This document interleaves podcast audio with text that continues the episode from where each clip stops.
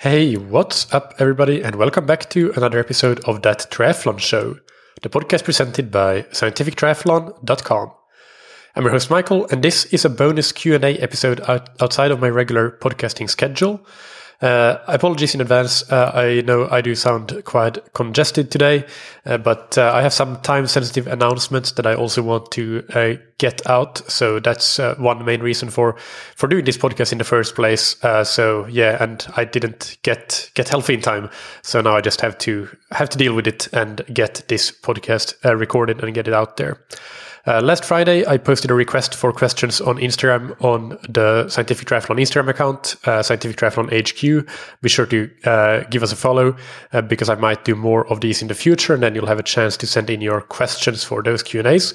Uh, but uh, yeah, before that, as I said, I have some t- time-sensitive announcements that I want to get out to all of you and uh, I didn't manage to get them into the regular episodes just because I had recorded quite a few of them already in advance uh, in advance. So uh, yeah, I'll get to them now. If you want to skip ahead a few minutes, you're not interested in interested in announcements about a new training plan uh, and about registration for our Mallorca 2023 training camp, then just feel free to skip ahead for a few minutes while I go through these announcements and announcements, and then we get on to the Q and A. So first announcement: uh, Mallorca 2023 training camp. This is our flagship training camp where we will have athletes of a wide range of abilities, plenty of coaching staff, fantastic facilities with pool and bike shop and what have you right on the hotel premises, a great buffet uh, at the hotel. Uh, the hotel really caters to athletes and, of course, the amazing landscapes and scenery of northern Mallorca, where you have some of the most famous climbs of the island. The dates of this camp are the 25th of March to the 1st of April 2023, and registration is now open. You can find all of the information on scientifictriathlon.com, so please go there and read more if you're interested, and contact me if you have any questions. On the training camp page on the website, uh, you will have a registration form that you should fill out if you want to register. We had a fantastic week this year, and I'm sure it will be even better next year. Uh, one reason that I'm so sure is that uh, I'm sure we will see some weather improvements because we were a bit unlucky with the weather. Uh, but uh, I think uh, chances are we'll have a lot better weather this year. The second announcement is a new training plan if you have been following any of my ready-made training plans in the past, then you've probably seen that I've slowly but surely been creating training plans for each of the four standard standardized triathlon distances that we have, uh, meaning the sprint, Olympic, half, and full distance. And for each distance, I've been creating three different plans based on the level of the athlete, uh, meaning a beginner, intermediate, and advanced version. And this week I completed the final one that was missing, which was the advanced sprint distance plan. And as I've always done whenever launching a new plan over the last two or three years, uh, I want to give a special opportunity for early adopters of this new training plan. So until Sunday, the 14th of August, you can get 60% off from the regular price of the plan. Uh, it's currently only available as a Training Peaks version, uh, but the easiest way to go about purchasing the plan is to go to the Scientific Triathlon uh, website, scientifictriathlon.com, and on the training plans page there, uh, you will find the correct link to buy this plan on the Training Peaks marketplace. And you will also find the discount code that you should use there to get that 60% discount. But I'll mention it here and I'll put it in the episode description so you can see it in your podcast app. The discount code is advanced sprint, all capital letters. Uh, so yeah, I'll put those links there. I'll also put the link to the Mallorca training camp in the episode description. And uh, finally, a super quick mention. Mention it's not a new announcement because I've been talking about this before, but we do still have a handful of slots left for our advanced athlete only training camp in Portugal in January. So if that sounds like something you're interested in, then check out the information on scientifictriathlon.com and register or contact me if you have any questions. And that goes for all of these announcement announcements. And uh, please email me, michael at scientifictriathlon.com. I'm really, really bad at checking my Instagram or Facebook messages. So unfortunately, they often go unanswered. Email is by far the best way uh, to, to reach me. Okay, so now let's move on to the Q&A part of the episode. If you're a long-time listener, you know that uh, I would often uh, in the past take 45 minutes or so to answer one, sometimes two questions. For this one, I want to get through more questions than one or two, so by necessity, it will be a little bit less detailed than some of those historical Q&As. And I will gear my answers more towards the practical tips and advice, not so much theoretical deep dives. So keep that in mind. And with that, the first question is from uh, Gobble Stuff on Instagram, who asks, uh, "What strategy for an aggressive weight loss, uh, eight to ten percent of body mass, uh, two months before an A race without a performance loss?" Uh, I guess would you recommend? Or uh, yeah, uh, that, so there's a question there, uh, and my answer to that would be that two months before an A race is not the time for any kind of aggressive weight loss. Uh, there is no strategy that will make it possible to lose a, a lot of weight while maintaining, let alone improving performance. Uh, I should say before I say anything else, by the way, that I'm not a registered dietitian. Uh, so uh, you really should talk to a registered dietitian if that is something that you're thinking of or planning that that would help you. But but I do think that most RDs would say that an aggressive weight loss strategy is actually rarely a good idea, even if you're not an endurance athlete. Athlete, and generally the advice you hear given is that sustainable weight loss is up to but no greater than a half a kilogram or one pound per week, uh, and that that kind of weight loss could be possible for you while maintaining performance, at least for some time. Could it be maintained for two months? I'm not so sure because then you're getting up into, if you're at that upper end, so half a kilogram, you're already up at, uh, well, what would that be? Four kilos in two months. Um, yeah, it's, it's tricky. It really depends on how much weight you have to lose. If you're at 20% body fat or more, then, uh, yeah, it probably is possible. But if you're in the 12 to 15% body fat range and you feel that, yeah, I could lose some fat, uh, then you could, but also you you would not be able to lose it in that at that rate uh, for that long without uh, without risking losing your performance. So so I would see that as being yeah very difficult and risky, not not worth it.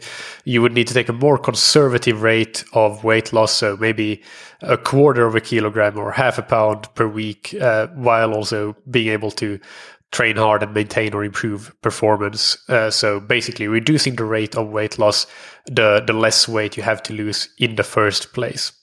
Um, again, it's always best to work with an with an RD or registered dietitian if you want to lose weight and also train for endurance sports. But that being said, uh, I'm sure you do want some some tips. So I'll I'll try to give some tips that can help you maybe lose a little bit of low hanging fruit if you have any low hanging fruit that that you might lose in terms of weight, uh, and uh, that you could probably in that case uh, lose without negatively impacting your your endurance training. So so I have some tips or some do's and don'ts that you can use for this specific training. And first, I would say don't limit yourself in the amounts that you're eating. Eat until you're satisfied, uh, but do eat mindfully so that you notice when that happens. Secondly, don't train fasted and don't change how you fuel your workouts in any way. Uh, thirdly, do uh, reduce or minimize alcohol. Uh, do minimize or reduce or minimize eating out and also ready-made meals like store-bought meals and try to eat the vast majority of your meals as home cooked uh, cook in bulk and store in plastic containers that you can freeze and bring to work uh, that's a good tip that you can use. Uh, also do reduce or minimize desserts and sweets. Uh, other than uh, as an exception if you're fueling workouts with things like gummy bears or haribos that's totally fine. Don't reduce those but things that are outside of training and uh, do reduce or minimize very calorically dense uh, side spreads and condiments so yeah, sauces, uh, spreads, and so on that don't really contribute to your key nutrients that you want to get in your your carbs, your proteins, your uh, vitamins and minerals. Uh, and I mean, two of my favorite things ever, peanut butter and mayo, fall in this category. So so whenever I try to do this, this is this one is always the hardest one for me. But uh, yeah, if you can manage that, then uh, that can help you reduce some calories without without losing out on important nutrients. And uh, uh, finally, do make sure that you eat plenty of good quality protein from a vari- variety of sources so that you retain muscle mass uh, while you are losing uh, body fat. Because otherwise, you will also be uh, losing some muscle mass, most likely, if you're not eating enough protein. All right, so that's the first question. Uh, the second one is from uh, Clement, who asks how many intensity sessions to do per week and how to divide them between sports. There is no one right answer to this. It depends on a lot of different factors like your fitness level, your experience level, how injury prone you are, the event you're training for, what type of intensity sessions we're talking about. So uh, there's a difference between tempo and threshold and VO2 work and so on. Uh, so to start with, I can give you a couple of examples of this from the advanced sprint distance plan that I just talked about. Uh, so let's remember the context here. This plan is for advanced athletes with a high fitness level and normally a relatively long history in the sport. Uh, also, the training volume in the plan is normally 13 to 15 hours per week, uh, and uh, there is there are 11 to 12 endurance workouts per week as well, plus a couple of short strength circuits. So within this context, in the early parts of the plan, we build up from only one intense session per week to three of them. And until week eight of the plan, it remains at three intense workouts per week, one in each sport. Then in week nine, the plan moves into a block of tempo and threshold training. And at this point, we're doing five intense workouts, partially because everything is at or below threshold. So it is a bit more sustainable uh, when doing that kind of intensity than doing, for example, VO2 max work, uh, because you do you control that intensity of the of the hard workouts.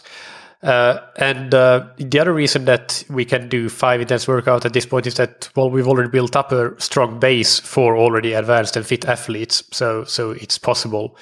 But then later on in the plan, when we move into an even higher intensity block, a VO2 max block, uh, because the workouts in that period are so intense and so demanding, the number of intense workouts drops down to three again, so uh, one per discipline. Uh, this is just one example of how, even for a specific level of athlete uh, and a specific distance, the number of intensity sessions can and should be periodized according to the overarching objective of each training phase. Another example is if you're training for an Ironman, in the specific training blocks, a lot of your hard sessions will actually be low intensity sessions. Uh, so that's a bit paradoxical, but it's just that when you do really long workouts with lots of Ironman intensity, it gets hard, even though the intensity is quote unquote low because it's, you know, it's below your first threshold or at your first threshold generally. But that doesn't mean that these sessions are any less costly than a short and intense session uh, just because they're so long and, and they're extremely demanding. So yeah, you might be an Ironman athlete and have zero intense sessions, but you have a lot of hard sessions, if that makes sense. Uh, so in in terms of how to think about this and approach your own situation, I think that you you could benefit from using a bottom up approach. So, and let me illustrate that uh, to explain. First, start by thinking about your frequency of training. Uh, so, is your frequency of training how often you you work out is that appropriate for where you are and where you want to go? Do you need to decrease, increase, or maintain? Second, think about your volume of training. Is that appropriate for where you are and where you want to go? And third, think about your endurance workouts because we are endurance athletes after all. So we all need to do that aerobic endurance work, even if we're time crunched. I have never met or spoken to an endurance athlete, no matter how time crunched, that I would recommend not to do any aerobic endurance workouts and only do some sort of intensity. So uh, put at least a few key endurance workouts into your plan. Make sure there is room for that. And fourth, uh, now think about intensity. So if you don't do very many training sessions per week, then you might not have much flexibility at this point maybe if you're doing five workouts per week and you already put in three endurance workouts, uh, then that limits your use of the remaining two sessions and probably making those two sessions more intense is a good idea. If, on the other hand, you're somebody doing 14 workouts a week and you're not necessarily limited uh, because perhaps you put in six key endurance workouts in that previous step, then you have room to add eight intense workouts but obviously that's probably not going to be uh, ideal and what you choose to do. So this is where you have to start thinking about other constraints like how many hard workouts can I do and still consistently manage to do my planned frequency and volume of training? And how many hard workouts can I do and still manage to do them with good quality? And how many quality workouts can I do and still manage to do them without getting injured or overtrained? So this is just to explain the thought process to you uh, or a simplified version of the thought process anyway. Uh, I know I haven't given you a clear answer because uh, unfortunately there is none, but I can give you a very rough rule of thumb. If you find that helpful. Uh, most triathletes that have been in endurance sports for two years or more, I find can do one intense workout per discipline per week. So that would be three total intensity workouts. Then from there, the better your fitness and the bigger your athletic experience in both in years, but also in how much training volume you have accumulated in your body, the more your ability to take on more uh, more intense workouts increases. So here, when I say more, I mean uh, more in terms of the number of intense workouts. Uh, and in my experience, up to two per discipline per week for athletes that train 12 to 14 times or more per week, uh, and close to 15 hours or more per week can be possible. So that would mean six intense workouts. And when I say intense, I mean that includes things like tempo, threshold, and so on. It, it's not just things that are above above your second threshold or critical power. So it includes those tempo and threshold workouts. Then factors like injury proneness will reduce the number, and age can also reduce this number. Although that's not true in all cases, and uh, and it's it's a bit overrated, I think, the age factor because it, in my experience, it comes down to other other factors, uh, mostly before it comes down to age. Uh, but another one that is important as well is uh, really important actually is work plus family stress that can really uh, decrease the number of uh, intense workouts that uh, that an athlete can can handle. So there's a lot to think about there. I'm sorry for the vagaries, but it really does depend. So I hope that this helps. Okay, I'm back after an attempt at a decongestion break. So let's see how that goes. The third question is from uh, Stefano, who asks how to deal with injury mentally. For example, feeling down or depressed because cannot train. So this is another question where I have to caveat this by saying that the best person to ask this question will be a good sports psychologist, and I actually have a good resource there in a an older podcast episode, episode 118, where I interviewed Carrie Cheadle, who is now actually Carrie Jackson. She is a sports psychologist and she specializes in uh, athletes dealing with injuries.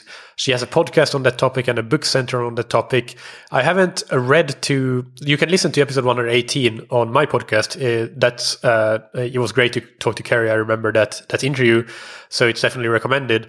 Uh, I, I can't say that I have read her book or listened to her podcast, but it's definitely worth giving a try if you struggle with this. So you can find that on carriejackson.com. Uh, and uh, yeah, I'll link to that in the episode description. But now let me give some of my own advice just based on my experience and not so much any education in sports psychology.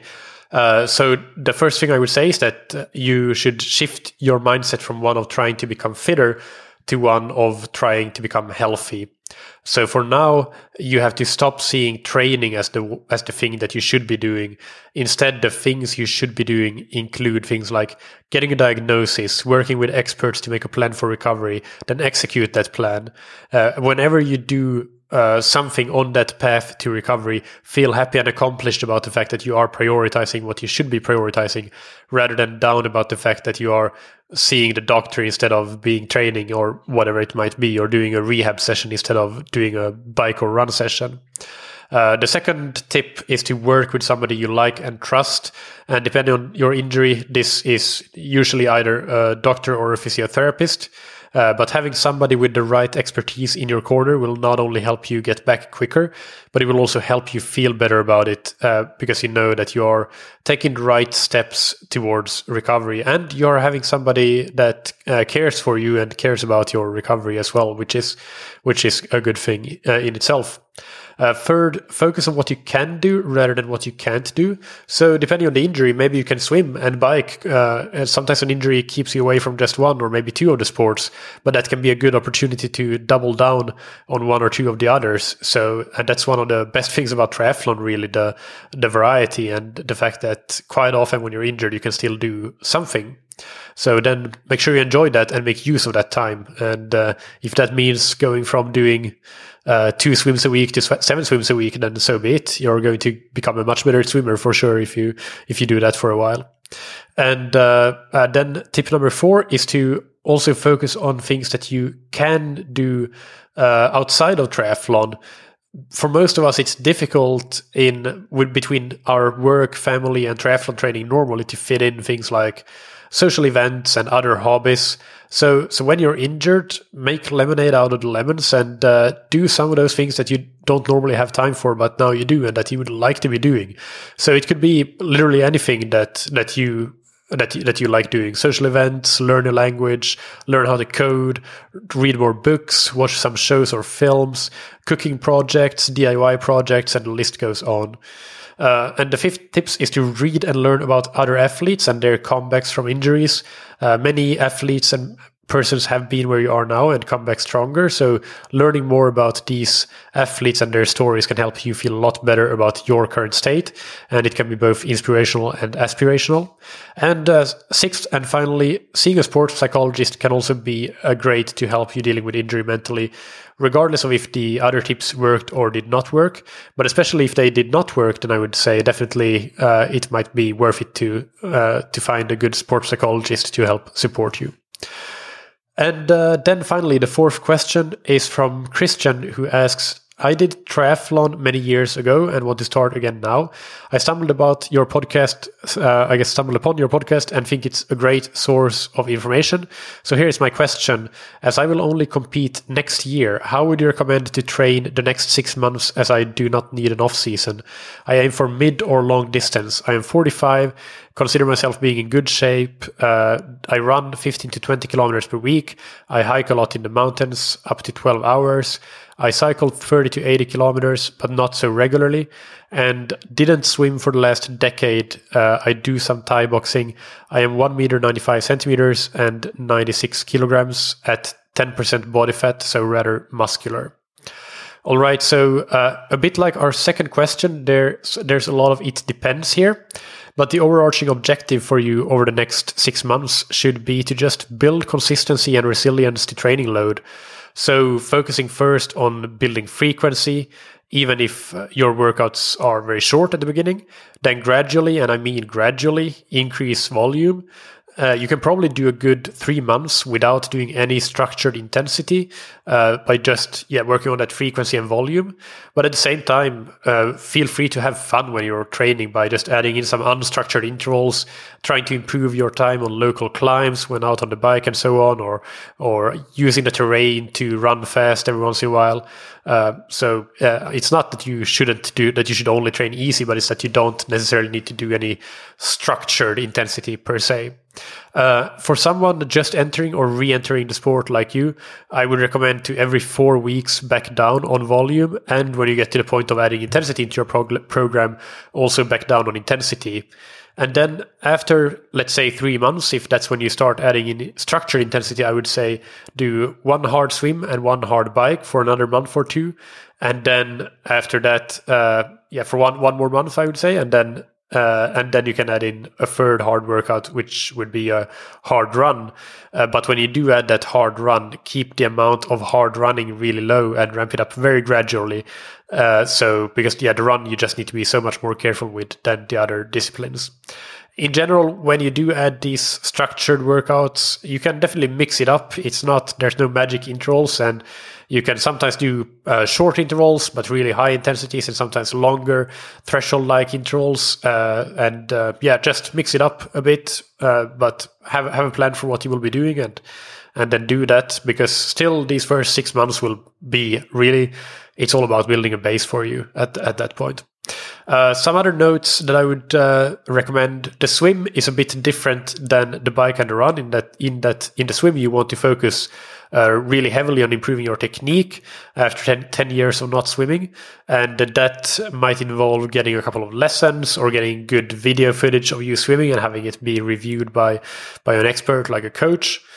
Uh, and I would also say that uh, it would be great to have a physiotherapy assessment to find if you have any limitations uh, or imbalances that might cause issues, and then do preventive mobility and strength work to make sure that this does not become an issue. Uh, also, just general strength training for injury prevention, as you are starting to do a lot of repetitive work in one dimension, which endurance sports is, that would be very beneficial. Uh, so, yeah, ideally, uh, getting that physiotherapy assessment, it's it will be a good investment if it uh, prevents you from getting injured uh, later on, which uh, is very likely to happen because uh, most athletes, as they're entering or re-entering the sport, do get injured, unfortunately. But it doesn't have to be like that uh, if you're smart about it, both in terms of how you build things up, as discussed before, and then also taking care of any potential uh, issues that might crop up early on. Uh, another point that I want to make is to work on skills. Uh, swimming, we already mentioned swim technique, but on the bike as well. Get out on the road a lot with your bike and uh, don't be too stuck on Zwift or your trainer. Get out on the road, practice cornering, descending, uh, practice your aero position if you already have a TT bike, uh, things like that. Uh, if you can, if, if you feel that you have any discomfort or so, then getting a bike fit would definitely be recommended. But if you feel fine, then maybe that's something that you can do a bit closer, uh, or maybe early next year, uh, at or when you have a time trial bike, if you're going to get a time trial bike to to do the races on. Uh, but I mean, it's never too uh, it's never too early to do a bike fit. But uh, I guess that it's more of a prioritization and how much money you have to spend as a kind of down payment as you're starting triathlon. Uh, and I would actually probably prioritize the physiotherapy appointment if you have to choose between the two. And that is, but that is assuming that you are comfortable on your bike because you say that you have already been riding, riding a bit. So, so you would know that. Uh, and uh, yeah, then I want to say as well, just be very conservative. Uh, I said it already, but be very conservative with how quickly, or I should say slowly, you increase your run volume and intensity. In the other sports, you don't have to be quite as careful, but running is where most triathlon injuries happen. So really, uh, be conservative there. Remember that it takes months and even years for bone and tendon tissues to fully adapt to the new stress you're putting it under with running. Uh, while in, in, muscle, in soft tissue, these adaptations can happen within hours or days. So that's not that's not the case with with bone, for example, or tendon. So, and those are the types of injuries, injuries that you might get from running. Of course, you can get soft tissue injuries as well, but uh, but you don't get as many of those, or you don't really get the bone and tendon injuries as much from uh, from swimming and cycling. So anyway, uh, all that to say, uh, there is a reason that in running you need to be so careful and ramp things up so slowly. And uh, the final thing I would say is to enter some fun events and races that excite you, uh, just because they're fun. Whether it be 5k park runs or trail runs or Gran Fondos or MTB races, open water swims and so on. You can you can learn from any race experience, and and it's all part of the training as well. And and I, I think that's the final tip probably. Make sure that you're enjoying what you're doing. Like that's that's the main thing. You you need to be enjoying what you're doing. Otherwise uh, it's uh, you're not going in the right direction. So have those events and races be be part of that enjoyment all right, and that's the end of this episode. Again, a quick final reminder that, uh, yeah, the Mallorca 2023 training camp registration is open. Do go and check it out and register if you're interested. And uh, also, if the Advanced Athlete Algarve training camp in 2023 sounds interesting, check that out as well. And uh, the new Advanced Sprint Distance Training Plan is launched, and until Sunday, the 14th of August, there is a 60% discount with the promo code advanced sprint, all capital letters. And for now, it's only available on Training Peaks, but go to scientifictriathlon.com forward slash plans, and there you'll find the correct link to take you to the Training Peaks marketplace where you can buy the plan. All right, uh, that's it for from today. Thank you so much for listening. Keep training smart and keep loving triathlon.